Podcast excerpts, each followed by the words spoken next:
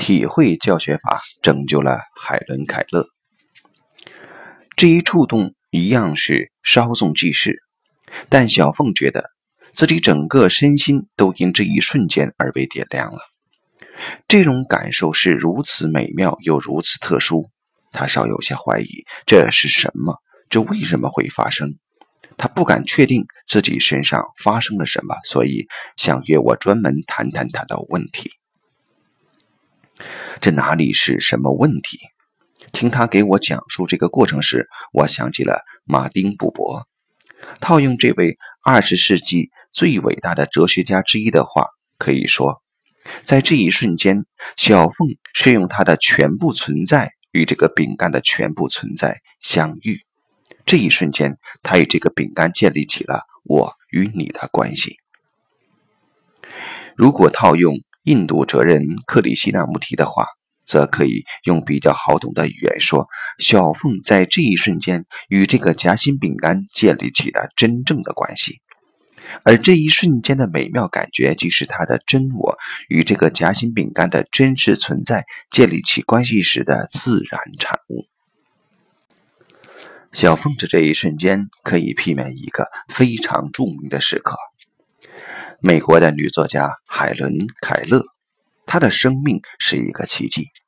她出生后不久，因患病而失去听力和视力，顺带的，因失去听力而听不到别人讲话，她也失去了学习语言的能力，并进一步失去了与人沟通的能力。对大多数人而言，沟通的主要工具就是话语。没有话语能力，常常就意味着没有了沟通，因而他陷入了一个黑暗的、孤独的世界。家庭教师沙利文的到来改变了海伦·凯勒的命运。沙利文用非常富有创造力的办法，将海伦·凯勒从那个黑暗的、孤独的世界带入了光明的、充满爱与真正的关系的世界。沙利文教育办法的核心不是用话语讲话语，即不是主要使用思维，而是通过海伦·凯勒的感受，让他明白话语中的事物是什么。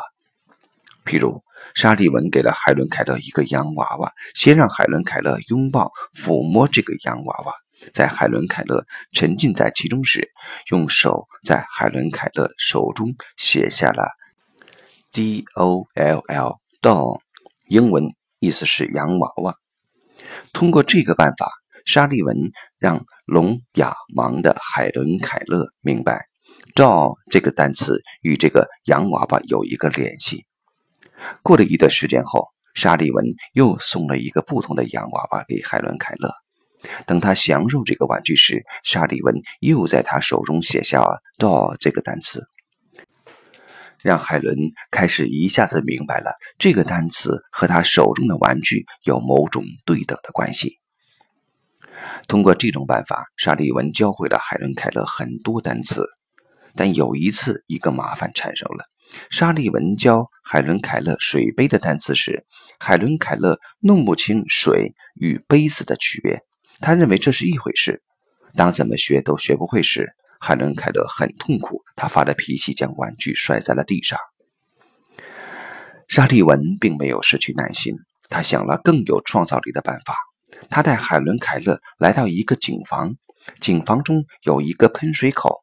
他将海伦·凯勒的一只手放到喷水口下，让海伦·凯勒通过感觉领会到单词“水”到底是什么。在自传《假如给我三天光明》中，海伦·凯勒详细描绘了这种感触。沙利文老师把我的一只手放在喷水口下，一股清凉的水在我手上流过。他在我的另一只手上拼写 “water”。水字，起先写的很慢，第二遍就写得快一些。我静静地站着，注意他手指的动作。突然间，我恍然大悟，有股神奇般的感觉在我脑中激荡。我一下子理解了语言文字的奥秘了，知道“水”这个字就是正在我手上流过的这种清凉而奇妙的东西。水。唤醒了我的灵魂，并给予我光明、希望、快乐和自由。警方的经历使我求知的欲望油然而生。啊，原来宇宙万物都有名称，每个名称都能启发我的思想。我开始以充满新奇的眼光看待每一样东西。